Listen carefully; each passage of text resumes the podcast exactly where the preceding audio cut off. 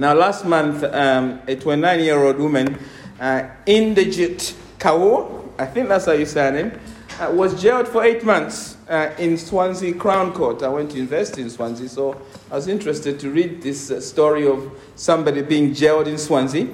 Uh, what crime did Inderjit commit? Well, she took 100 and, around 150 theory and practical tests for other drivers over a period of two years. And she did this for money. I don't know how she put it off. I mean, 150 just turning up to do someone else's test. And she did this for people who had difficulty with English. The police were shocked by this crime that somebody could do that. And uh, I find it ironic because the Driving Standards Agency have there, uh, the DVLA are based in Swansea, aren't they? and uh, to do this under their nose is quite ironic. The police said driving and theory tests exist to ensure the right people are driving on our roads. And actually, this sort of fraud brings great danger to the general public because it was effectively sending people who shouldn't be on the road. And when we think of that story, it reminds us there's something in all of us that hates deception. We don't like it, isn't it? Deception is a corruption of God's creation. God created us to live honestly with one another. And so when we hear such stories, it shocks us, it makes us feel sad. We're worried when we get on the road now. uh, we might bump into one of those 150, one of the 150 drivers, right? It is sad that people do scams like that. That can even lead to terrible injury and death to other human beings. It's terrible. And yet, as I thought about that story, as bad as that driving test deception is, there's something even worse than that. And that is being deceived about the worship of God, or even deceiving other people about truth that concerns God. We as human beings cannot, as believers, cannot afford to be deceived about who God is, who Christ is, about eternal life, and the truth of the Bible. Spiritual deception doesn't just do damage to us in this world, it can send us to spend eternity in hell forever. So, this issue of spiritual deception is a very important issue in our lives. Now, we are currently going through the letter of the Apostle Paul to new followers of Jesus, uh, living in the ancient city of Colossae. This is nearly 2,000 years ago. Uh, Colossae today is located, uh, it's located in the Lycus Valley and is in modern day Turkey. And Paul is writing to these new followers of Christ uh, because they are facing a lot of pressure. Paul has never been there, but he's heard about the church from a man called Epaphras. And he has become concerned with the spiritual deception that has been taking place at Colossae.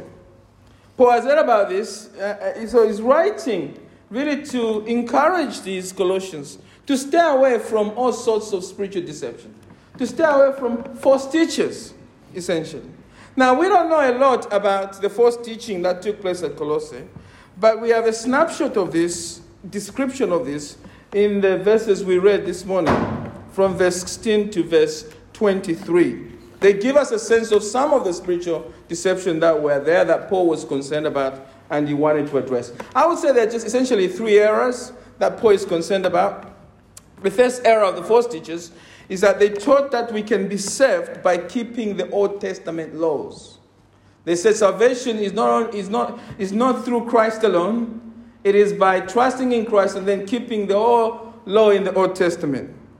And that is an error because Christ is sufficient to save us. The Bible says we're not saved, we're not Christians because we do good things. We are Christians because Jesus died on the cross for our sins.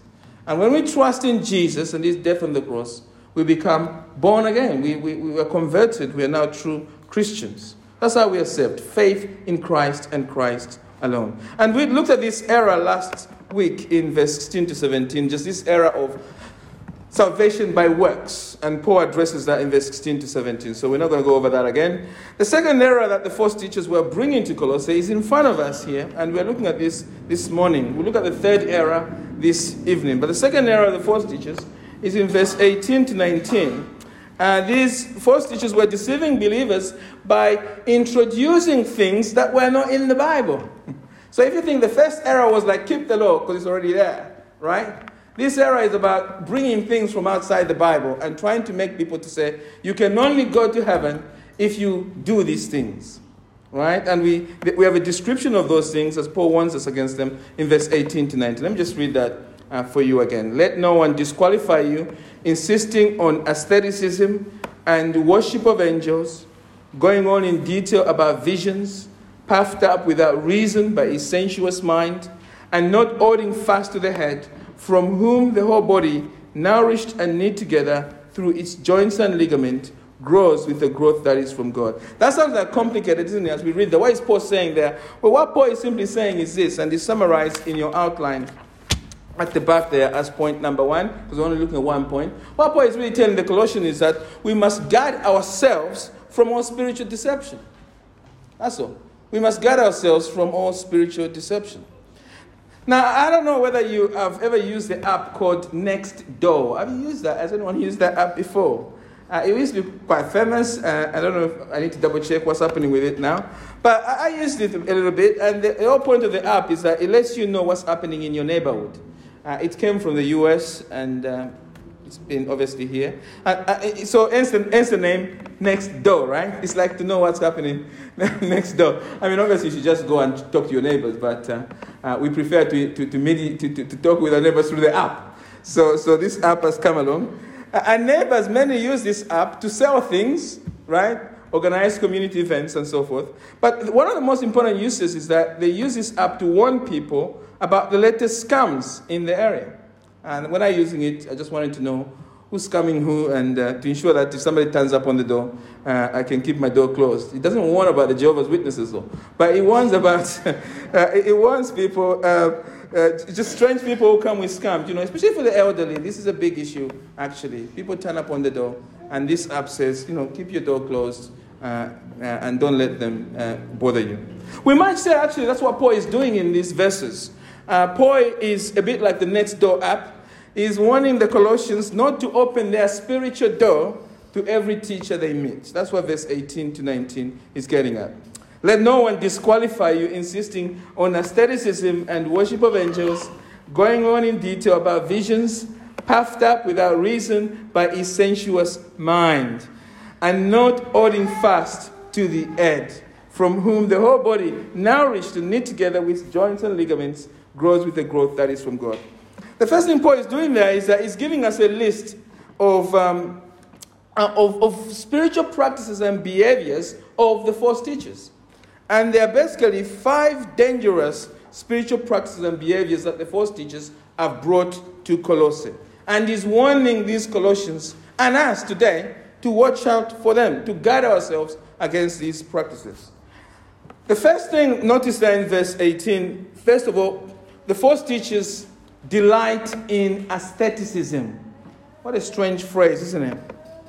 I should say the word they're insisting, it says there, on aestheticism. The word insisting in the original Greek means delighting. They take delight in. And they take delight in what? Aestheticism. What, what does aestheticism mean? We don't use it in general speaking. Well, it means self abasement or false humility. Aestheticism sees the human body as an animal that needs to be denied, it needs to be disciplined, and even punished. Aesthetics, aesthetics believe they can transform the mind or free the human spirit by bringing the body under severe control through different kinds of practices. And they normally do this through long periods of fasting, keeping a night vigil, that sort of thing meditation, sleep deprivation, flagellation, and even self mutilation. Now, we think about fasting, we were doing that yesterday. But these guys take it to a extreme end. Because they think that in doing these things, they get to have a spiritual revelation uh, from God. And these false teachers have come at Colossae promoting this. They are telling followers of Jesus it's not good enough for you just to trust in Christ. You need to punish the human body to grow spiritually. Now, as I said, the Bible tells us to deny ourselves, isn't it? If anyone will come after me, you must take up the cross and deny him or herself, the Lord Jesus said. But the Bible never calls us to seek pain or discomfort in life. It never calls us to treat the human body as an animal. No, the human body is a gift from the Lord, and we're to nourish and care for it. It never says punish your body to grow your spiritual life. That's not why we fast. We fast to focus our minds and hearts on the Lord, to give ourselves to Him, not because we seek to discipline, not because we think fasting in of itself gives us spiritual development. And so, as we look at this first era there, we need to recognize that we need to watch out against asceticism in our life. Because even today, there are many who promote it as a way of growing our spirituality in Christ. When I have nothing to do, sometimes I'll turn on sort of Christian television and somebody will say, Oh, you know, I'm about to declare a 180 day fast, that sort of thing and uh, they'll tell you to go up to a mountain or something to pray. We need to be wary of such. Because there are all sorts of people, as I said, who, who go on long periods of fasting. Why? So that they can have ecstatic experiences through self abasement. When you fast for that long, it's not, it's not too long before you lose your mind and uh, you start hallucinating and so forth. So we need to watch out for that. We need to see that these things are not godly. We must fast only to focus on the Lord, and we must stay away from this uh, self abasement as a way of having ecstatic experience.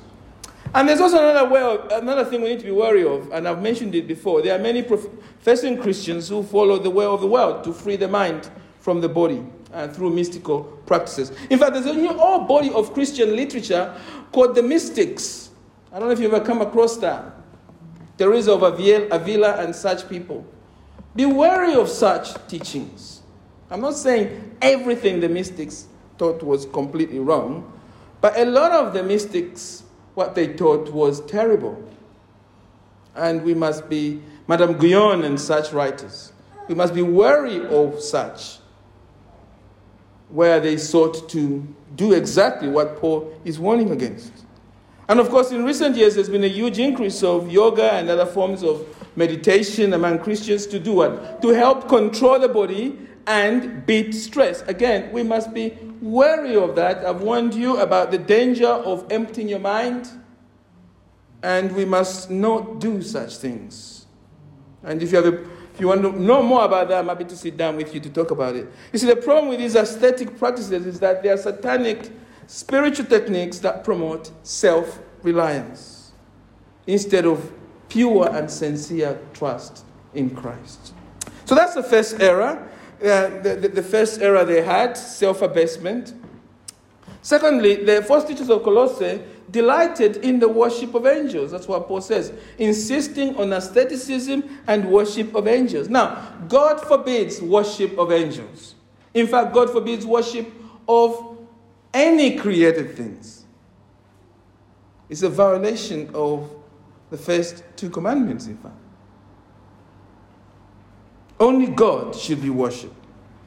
Now, these people were worshiping angels. Now, you may be wondering, why would anyone worship angels? Well, I think the simple answer is that these false teachers believed that angelic beings were mediators between God and us. And I think what they're most likely doing is that it's not that they set up a temple to an angel. I think what they're most likely doing is invoking or summoning angelic beings by name. So they will say, Michael, help us, or Gabriel, help us, that sort of thing. They were summoning these angelic beings for protection. And in fact, they were practicing what we might say today is spirit worship. That's the banner. The spiritual deception here is spiritual spirit worship. And this is actually not different from the worship of saints in the Roman Catholic Church. The Roman Catholic Church invokes the name of dead saints for help. Is that not worshiping spirits? It is. It is. It is also not different from the worship of ancestors. In some cultures, for example, where I come from, in Zambia, the, the worship of ancestors is a big thing. You revere them, you give them gifts in villages and so forth. You look to them for help and things. In Asia, it's the same thing. Uh, in many religions, the worship of ancestors is, is, a big central plank. This is all forms of spirit worship. You see, it's not as removed from us as we think. And we must realize that any worship of ancestors, any worship of spirits, any worship of invoking angelic powers is an abomination to God. As Christians, we must not practice these things, and we must warn people who do it who we know. The third thing that these, the third error these people are practicing, Paul says there, is that these false teachers like visions. Look at that. Insisting on asceticism and worship of angels, going on in detail about visions. What is a vision? Well, a vision is a supernatural revelation. So we've looked at in the Bible the vision of Nahum, the son of Elkosh. We've been doing Bible studies about that. We know about the vision of John the Revelator in the last book of the Bible is full of visions. The Bible is full of examples of people who had visions. Now, Paul is not denying that these false teachers are seeing visions. It's important we read this passage properly. He's not denying they're seeing visions. What Paul is saying here is that these visions these people talk about and they go on about are not from God. That's the error here. And that shouldn't surprise us because it is a skill of Satan that he always produces a counterfeit for everything God does. God gives visions in the Bible, Satan comes along and produces his own visions. And so these false teachers are having what we might say demonically induced visions. And they get these visions from the first two errors. They get these visions from self abasement and from spirit worship. If you like, their spiritual life, their sinful life of these false teachers has opened the spiritual portal to the outer demonic world. Now, there are many religions in the world that promise their followers this sort of ecstatic, natural, supernatural experiences filled with visions. There are many religions where visions are present. For example, you don't even have to be in a religion. For example, today, a lot of celebrities pay a lot of money to go to Brazil. Why do they do that? Well, because when you go to Brazil, you meet a shaman and he lets you take a hallucinogenic drug called ayahuasca, right? And I spoke at length with a man who had had this experience. Uh, we spoke for seven hours or so, just going through some of his issues in this church, actually. And he explained to me he had gone through these processes and described what sorts of things he saw. And I believe what he saw was authentic, of course, uh, because he told me that he had never been able to sleep for a long time. He was tormented for years after that. Until he had an encounter with the Lord Jesus Christ and, and God saved him. And, and since then, he's never seen this vision, experience that he had through ayahuasca. The point is that many, these things are happening. They happen. The key issue is not whether they actually people see visions. The key issue is what is the source of those visions. And the key issue at spiritual at Colossae is, is that at Colossae these visions were demonic. They were rooted in the demonic. And sadly, this pursuit of supernatural vision is also within the church today. It is the stuff we see on television from self styled prophets and apostles. People who claim to hear from God more than you visit McDonald's. I mean, what are we meant to make of such people with, and their supernatural visions? Well, in the Bible, prophets, aren't they, are people appointed by God to speak for God.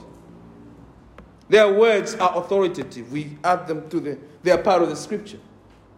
Because the prophets in the Old Testament got a vision from God for a specific issue that predicted the future or spoke to the people. Today, as Christians, we should be clear there are no new offices for prophets.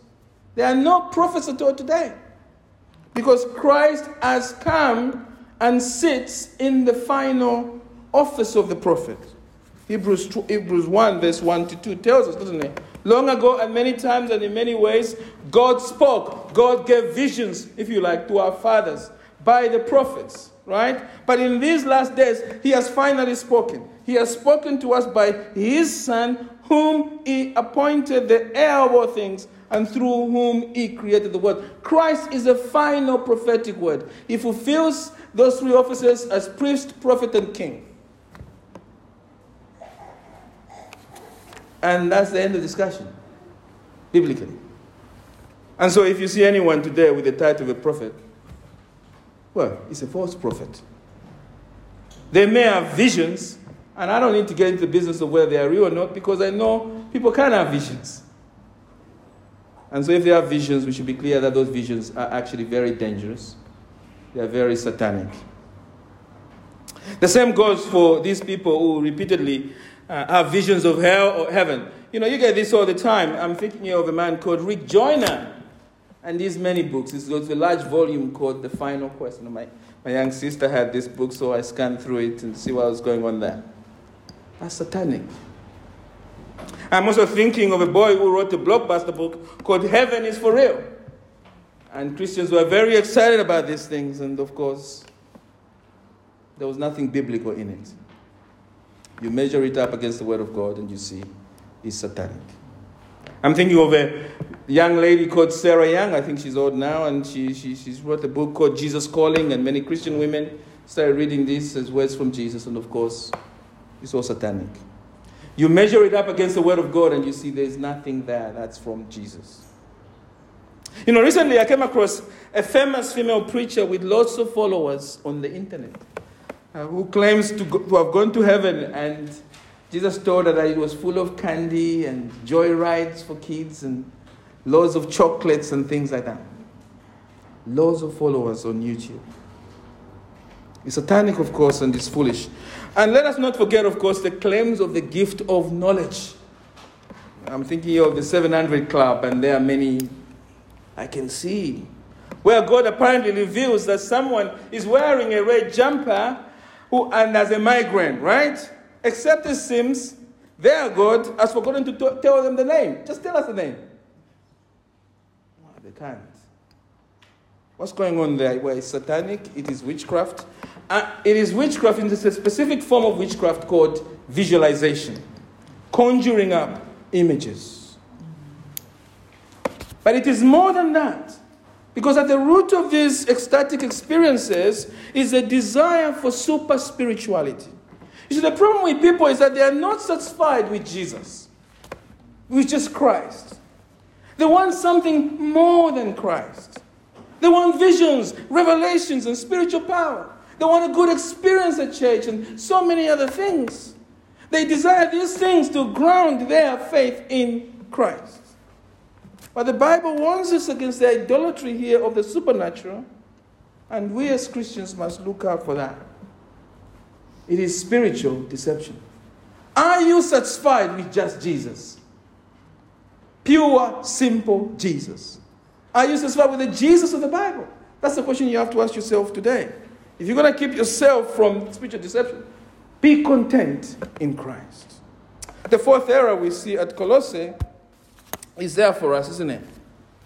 And it's, uh, Paul says these false teachers are prideful because of their sinful mind. Look at verse 18. They are puffed up without reason by his sensuous mind. The word sensuous mind, the phrase there can be translated as mind of the flesh. Paul is saying these false teachers have an unspiritual mind that produces pride. Many of them are prideful. They have minds that are set on sinful things. They, in short, they love what the world loves. And they tell their followers that if you do this, you can have what the world has. You can have money, you can have prosperity, you can have all of these things. Your marriage will go well, and all sorts of things. It takes this form, doesn't it? And of course, in the church today, we see this in many ways. We see it in the shameless promotion of the charlatans on YouTube and television and so forth. I have in mind here the likes of Kenneth Copeland and Joel Osteen and Paula White and T.D. Jakes, Joyce Meyer, many countless African pastors who promote this era of setting their minds on the things of the flesh. False teachers whose God is their belly, as Paul warns. And of course, they have amassed large wealth for themselves without shame, and many routinely fall into two things financial scandals and sexual problems. Name me a, false teacher who hasn't had a problem with sex. Either the marriage falls apart, Benny Hinn, Paula White, and such people, they always have sex, problem with sex. And of course, the government is always after them, investigating and so forth. But the false teachers are not just a television, they are also false teachers who claim to be evangelical, but yet want to champion immorality among the people of God from within. I'm thinking of people like Steve Chalke, for example, godless and championing immorality, homosexuality, to be specific. And of course, there are many so called churches today compromising on what the Bible teaches about marriage, sex, sanctity of life. I mean, it's been shocking in the context of Roe v. Wade to see so called pastors uh, championing the killing of the infants in the womb. And of course, the issue of justice has become a problem because a lot of people have embraced what is now called woke ideology or ideological social justice. And the love for the world, of course, is also evident in our Reformed tradition. We are not immune from this. Because as I look around, I see that there are many Reformed pastors who exist not to promote Jesus, but to show the world how great they are. Armed with Calvin and all. Many set up ministries with their own brand to promote their egos. I find it shocking that we can have pastors set up ministry with their name. Just shocking. I find it even more shocking that we have pastors who produce Bibles with their name on it. The Word of God from Christ and they have their brand, their own name on it. Puffed up with self centeredness and pride by their sensuous mind, says. The pride of the love of the world, of course, is the reason there's now pressure in the Reformed tradition for women to become preachers. Why is this a big issue now? God has spoken. Why are we making a big issue now? We're making a big issue because the love of the world, beloved. Many of our ladies are not simply content to fulfill the biblical mandate, they want to go beyond what God has commanded. What a wonderful calling the Lord has given our women. But the love of the world is pushing many to want to become preachers, of course. And it's an abomination to God. And it is the reason we're seeing in the UK biblical teaching on sin being eroded. People are now saying sinful desires are not sin, only acts of sin is sin. And of course, issues around homosexuality has been justified around that. It's okay to be a gay Christian because, well, as long as you're celibate. No! No! You must repent not only of your act, but of your desires. Because sin is rooted in the desires. And so to say same sex attracted Christian is, is an abomination to say that. And I hear this even in our own association, such words being used. We have much repentance to do before God. And of course, we've seen the love of the world, isn't it? Through how churches have responded to COVID 19. Why is many churches haven't spoken about authoritarianism and such things? Why did many churches impose mask wearing, violating the consciences of their people, who should have won them freely rather than being mandating it? Many churches imposed that. They said if you couldn't wear a mask, you couldn't come to church. I want to say that is violating the free conscience of believers.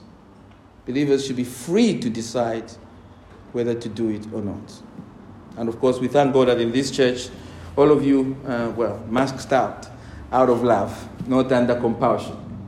except one or two. I know your names. But, but, but by and large, you, you still wore mask out of love without us having to ask you to do that, as, as, as you saw it at the time.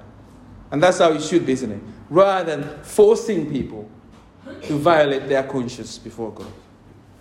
The point I'm making is that many churches are so keen to grow numerically, they will do anything, even if it means disobeying God. They have given in to spiritual deception. And they think they're spiritually minded, but Paul says, in fact, they are not. They are living in sin. And it is this sin that has led them to live lives of pride with their actions, puffed up without reason by his sensuous mind. Error number five, and this is the fifth error. It is this problem, Paul says in verse 19, that these false teachers uh, have no connection with Christ. Look at verse 19. Not holding fast to the head, from whom the whole body, nourished and knit together with its joint and ligaments, grows with the knowledge, with the growth that is from God. In other words, Paul is saying these people are not spiritually alive and connected to Christ. Every Christian is spiritually alive. A Christian is a person who was once was dead, but now has received new life in the Lord Jesus Christ. Christ is now their living head who nourishes their body, who nourishes them as part of his body. Uh, just as a human head is responsible, if you like, for food, without our heads we cannot eat, isn't it? Right? In the same way, Christ, our head, is the one who gives us spiritual life and growth, is a source of our vitality. And Paul says here in verse 18 to 19 that only those who have true union with Christ can grow with the true growth that comes from God. The false teachers are not alive, they are not connected to Christ, and therefore they only bring death. They do not hold fast to Christ as a head. They are not in a true relationship with Christ. And so any spiritual growth that emerges from their teaching is not, from, is not growth at all. It's not biblical growth. Yes, they may have all these supernatural experiences, but they are deceived in thinking these experiences are from God. The experiences are demonic. And all the growth that flows from their teaching, this is why it's a serious issue to read their books. If you read their books, you see them in their messages, what are you getting? You're not getting growth from God, you're getting demonic growth. They are like Frankenstein creating you as a monster. And we can be sure this is true because of what Paul said there, isn't it? Because these people are already puffed up with without reason by their sensuous mind. In other words, the, the, the, experiences, we know that the experiences are not true because they are underpinned by unholy living. Just look at the way they live. Paul says, they have minds set on worldly things.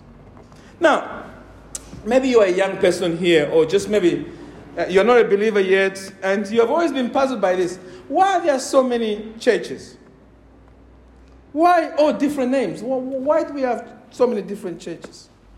Well, the answer is not all churches are the same. Some churches are all about spiritual deception, and in fact, they are churches in name only. And maybe here you're a follower of Christ and you have an attitude in life, because I've met some Christians who are like this. I just read my Bible and mind my own business, you know, I don't really judge anyone. You met those, haven't you? They're like, why do we need to judge anyone? Well, the Bible is saying you are living dangerously. You need to remember that you are vulnerable to spiritual deception. You need to remember that people you love and care about are vulnerable to spiritual deception. The devil is after you and is after them. So this is a big deal. Not all who claim to speak for God, in fact, belong to God. That's what the Bible is saying. These people may claim many things, but it does not mean they belong to God. That's what makes this a big deal. Vance Havner says the devil is not fighting the church, the devil is in the church. And you need to be careful about that. So, what should we do about that? Well, just quickly, what should we do as true followers about this? Well, we should not let them defraud us. That's what basically verse 18 is getting at. Look at this first sentence. Let no one disqualify you. That's the response. There's false teaching. Don't let them disqualify you. What does it mean to disqualify? Well, the original word comes from athletics, where a referee or umpire disqualifies someone fraudulently from getting a prize. Paul is saying to the Colossians, don't let anyone deceive you, defraud you, don't let these false teachers rob you of life with God in Christ.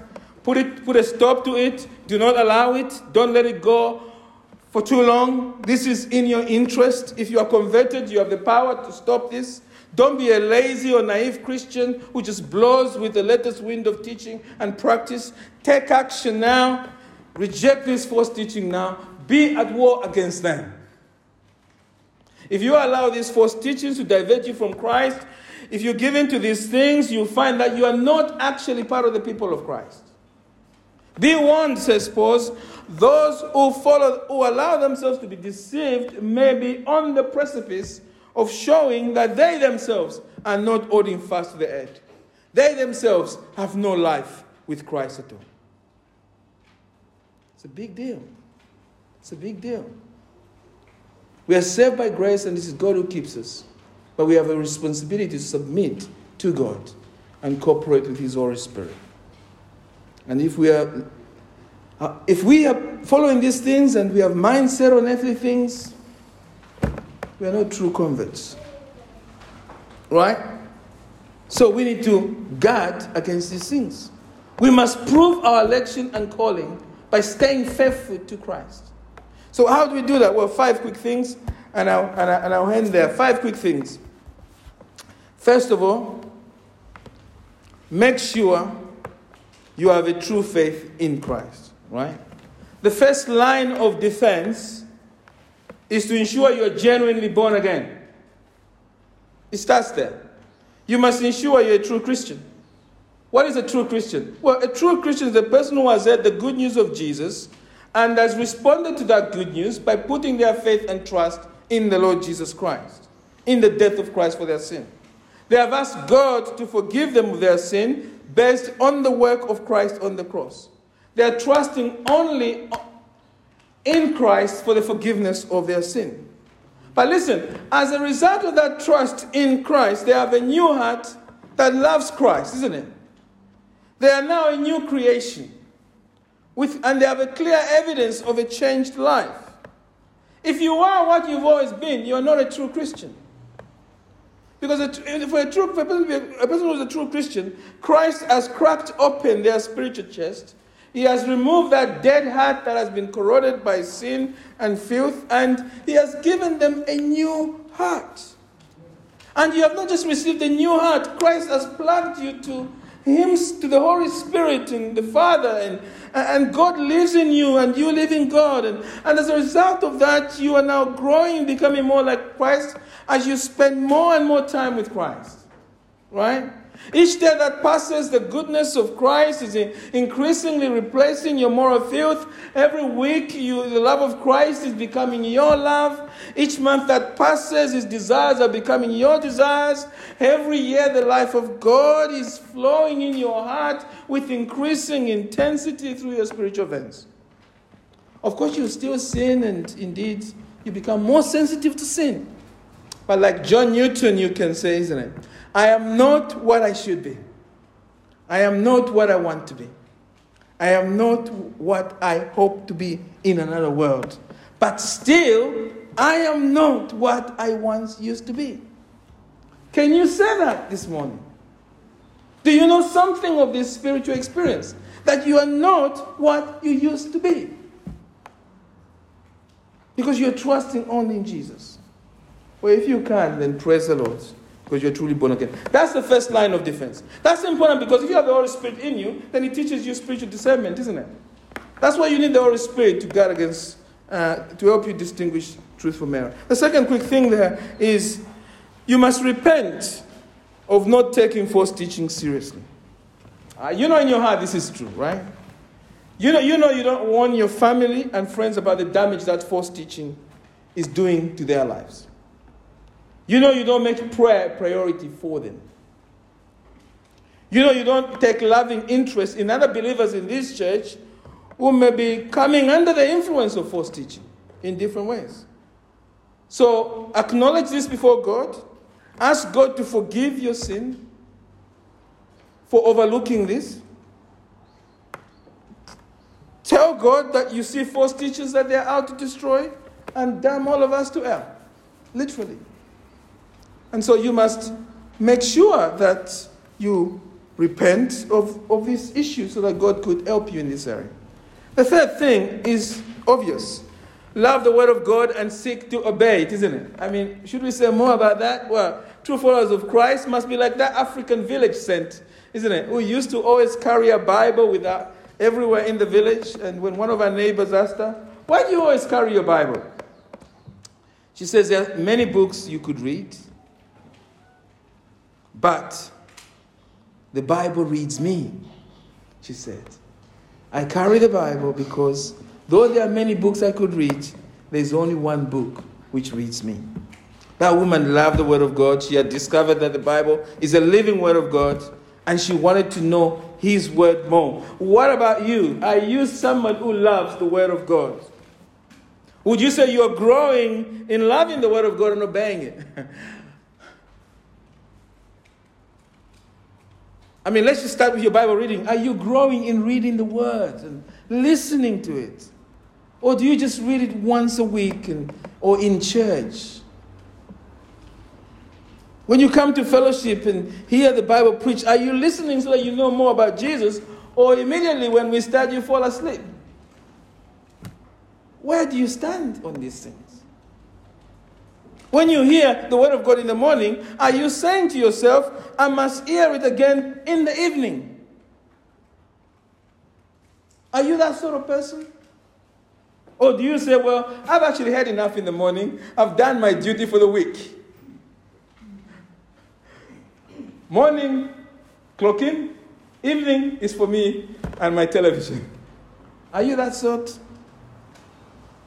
Are you making every effort to arrange your life so that you can come and, and, and study the Bible midweek in the church? Here we are currently doing it on Zoom. We made it so easy for you guys to do it on Zoom, but still it hasn't worked. And uh, we're thinking of bringing it back here because what's the point of it being in Zoom if not many of you are bothering?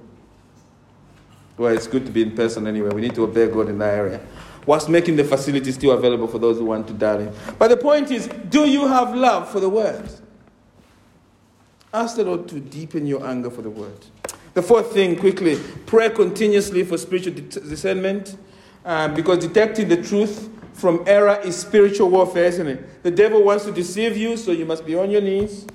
The Apostle Paul in Ephesians 6, verse 18 reminds us that prayer saturated with the Word of God is the weapon God has given us to fight against the devil. What is the weapon against spiritual discernment? It's word filled prayer. If you are not regularly talking to God, you are laying down the weapon against the devil, the word, and your flesh. You are living dangerously. Prayerlessness, beloved, is not only disobedience against God, it is spiritual suicide. When you're prayerless, you're practicing practicing spiritual self arming. So pray constantly. And finally, I just want to say this. Uh, I've spoken for a long time. I was hoping to save my voice. But finally, stay in community with other true followers of Jesus. Paul is clear in this passage that all followers of Jesus are part of the body of Christ. God has not, this is the good news. This is the good news. God has not designed you to guard yourself from spiritual teachers alone. Thank God for that.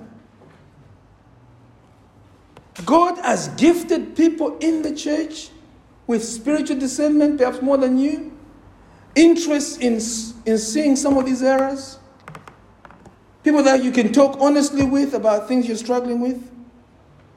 Because fighting against spiritual decep- deception is a, is a church thing, it's not just an individual thing. Paul is writing to them as a group. When he says, let no one disqualify you, he's not saying, Epaphras on your own, you on your own. No, no. He's expecting them together as a group to stand firm, isn't it? And I've always said that all the, most of the commands in the New Testament, they're in the plural. They're always for a group rather than for individuals. Most of them. And that's because God doesn't want you to stand outside vulnerable to the wolves. He says, Come inside, stay safe with the people of God in, in the church, because we are stronger together, isn't it? I know it's a failed slogan of the, of the, of the Remain campaign, but, but it is true. We are stronger together, aren't we? And so if you are not baptized, get baptized and commit to being part of the local church, right? If you are baptized, become a church member. Yes, your sin at the moment is stopping you from being committed to the local church. That's the only reason. We don't commit the local church because we don't want to be found out about our sin. But I want to encourage you that the reason we're not here to find out about your sin. we're here just to support you and get alongside you. And we're here to help you avoid spiritual deception. And so if you are if you're not baptized, become a church member. If you're a church member, then become a committed one.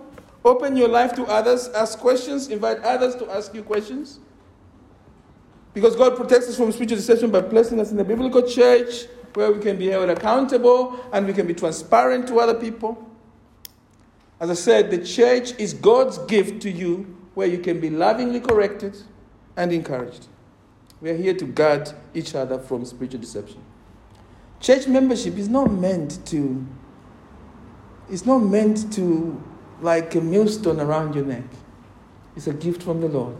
And I've been a member of churches for a long time, and I can tell you that it's what has kept me on the straight and narrow.